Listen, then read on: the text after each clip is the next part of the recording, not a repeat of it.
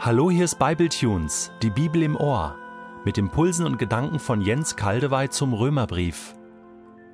Ich lese in der neuen Genfer Übersetzung Römer 8, die Verse 10 bis 11. Wenn aber nun Christus in euch ist, dann habt ihr aufgrund der Gerechtigkeit, die Gott euch geschenkt hat, den Geist empfangen und mit ihm das Leben, auch wenn euer Körper als Folge der Sünde dem Tod verfallen ist. Nun ist ja der Geist, der in euch wohnt, der Geist dessen, der Jesus von den Toten auferweckt hat. Und weil Gott Christus von den Toten auferweckt hat, wird er auch euren sterblichen Körper durch seinen Geist lebendig machen. Durch den Geist, der in euch wohnt. Diesmal sind es nur zwei Verse, aber die haben es in sich. Paulus wechselt nämlich mal kurz die Perspektive und richtet in diesem prächtigen Gelände von Römer 8 seine Augen in die Ferne, wo der Weg des Glaubens, der Weg des Geistes schlussendlich hinführt.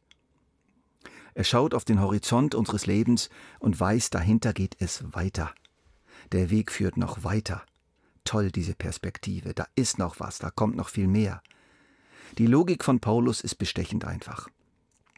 Wenn der Geist Gottes der Jesus von den Toten auferweckt hat, oder anders formuliert, wenn Jesus durch die Kraft des Heiligen Geistes auferweckt wurde, dann wird dieser Geist, der ja auch in uns schon wohnt, auch uns lebendig machen. Und zwar körperlich, leiblich. Unser Geist, unser innerer Mensch, ist bereits auferstanden, ist bereits lebendig geworden und lebt für Gott. Unser Leib wird folgen. Das geht für Paulus sowieso als echtem Hebräer gar nicht anders. Der Mensch ist für ihn Geist, Seele, Leib, ein Ganzes. Dass der Leib voll einbezogen wird in die Erlösung, ist für ihn selbstverständlich. Und später im Kapitel werden wir sehen, dass sogar die gesamte Schöpfung mit einbezogen wird. Ich bin wieder neu begeistert von der Erlösung, die Jesus für uns gewirkt hat, weil die so umfassend ist. Sie umfasst unser ganzes Leben und das Leben danach, sie umfasst den ganzen Menschen, sie umfasst die ganze Schöpfung. Die Wahrheit, die Paulus hier recht kurz bezeugt, kommt noch an anderen Stellen zum Ausdruck, es ist eine gut bezeugte Wahrheit. Im gleichen Kapitel folgt bereits in Vers 23 ein bisschen später ja das Wort, was hier diese Wahrheit unterstreicht. Und sogar wir, denen Gott doch bereits seinen Geist gegeben hat, den ersten Teil des künftigen Erbes, Sogar wir seufzen innerlich noch, weil die volle Verwirklichung dessen noch aussteht, wozu wir als Gottes Söhne und Töchter bestimmt sind. Wir warten darauf, dass auch unser Körper erlöst wird. Die Gabe des Geistes ist der Anfang, der erste Teil des Erbes, das Angeld, der Keim, wie immer man es nennen mag. Nach unserem Tod bzw. bei der Wiederkunft Jesu kommt das Ganze, die volle Verwirklichung, die Erlösung unseres Körpers. Das bedeutet, dass unser ganzer Leib in volle Übereinstimmung und Ähnlichkeit mit dem jetzigen Leib von Jesus gebracht wird. In 2. Korinther 5, Verse 1 und 5 erklärt Paulus diese gleiche Wahrheit so. So gleicht zum Beispiel der Körper, in dem wir hier auf der Erde leben, einem Zelt, das eines Tages abgebrochen wird. Doch wir wissen, wenn das geschieht, wartet auf uns ein Bauwerk, das nicht von Menschenhand errichtet ist, sondern von Gott, ein ewiges Haus im Himmel. Gott selbst hat uns auf dieses neue Leben vorbereitet, indem er uns seinen Geist als Unterpfand und Anzahlung gegeben hat. Also auch hier, der Geist als Unterpfand und Anzahlung für die zukünftige volle Verleiblichung unserer Erlösung. Wenn das geschieht, wartet auf uns ein Bauwerk, haben wir gehört. Aus dem Zelt wird ein Bauwerk. Es besteht ein großer Unterschied zwischen Zelt und Bauwerk. Bauwerk, ein richtiges, festgebautes Haus aus Steinen.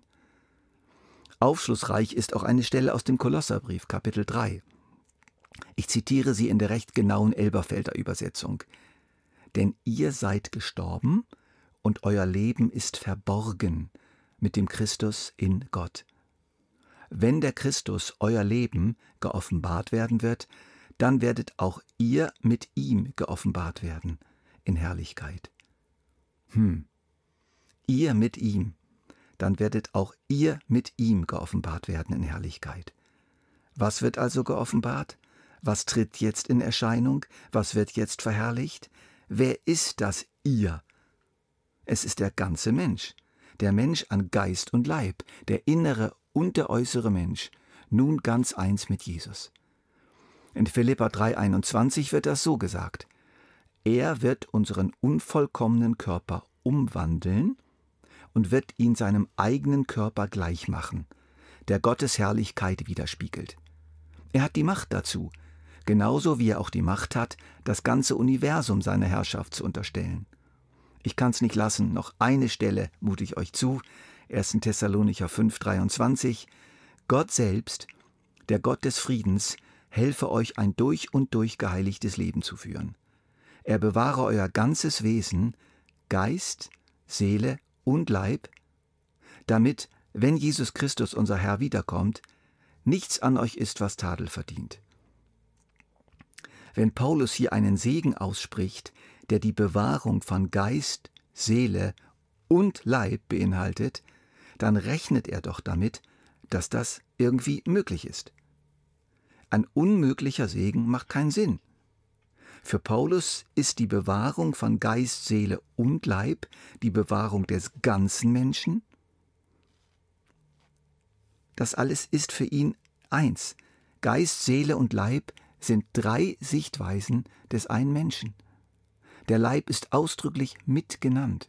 Er wird ausdrücklich in die Bewahrung eingeschlossen, in die Bewahrung bis zum Wiederkommen Jesu. Lange Jahre bin ich über diese Stelle gestolpert. Ist doch eigentlich merkwürdig, denn wir wissen doch, dass unser Leib älter wird, verfällt, oft genug einer Krankheit erliegt, oft genug eben nicht bewahrt wird, im Gegenteil, er wird durch Verfolgung, Schwäche, Altersprozesse, Unfälle, Krebs, Erschöpfung, Kälte und Hitze schwer in Mitleidenschaft gezogen und stirbt oft vorzeitig. Was soll also solch ein Segen? Bewahrung des Leibes bis zur Wiederkunft.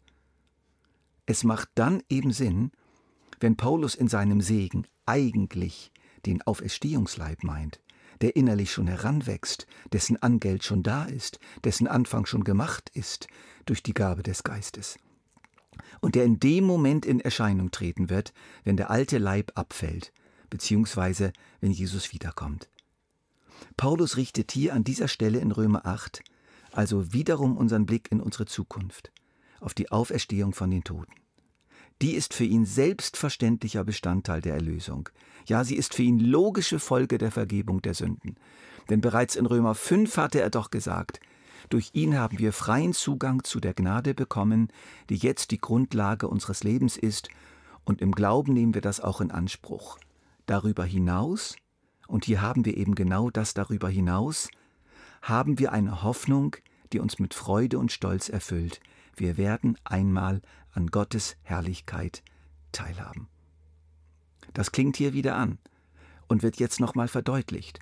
Teilhabe an Gottes Herrlichkeit bedeutet unter anderem, dass unsere sterblichen Leiber durch seinen in uns wohnenden Geist eines Tages lebendig gemacht werden. Unser Schiff ist auf Kurs. Wir sind aus dem kalten, wogenden Meer der Sünde, der Gottlosigkeit errettet worden.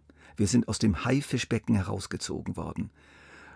Unseren westlichen Lebensstilsituation Rechnung tragend könnten wir allerdings auch sagen, wir sind aus einem Swimmingpool gerettet worden, dessen Wasser zwar noch recht warm und dessen Wasseroberfläche einigermaßen eben ist, aber aus dem es keinen Ausgang gibt. Da gibt es keine Leiter in eine andere, weitere Welt. Aber nun sind wir durch die ausgestreckte Hand der Gnade, die wir im Glauben ergriffen haben, in einer neuen Wirklichkeit gelandet. Wir sind mit Jesus unterwegs zu einem Hafen, der zu einem Land unfassbarer Schönheit und Vollkommenheit gehört.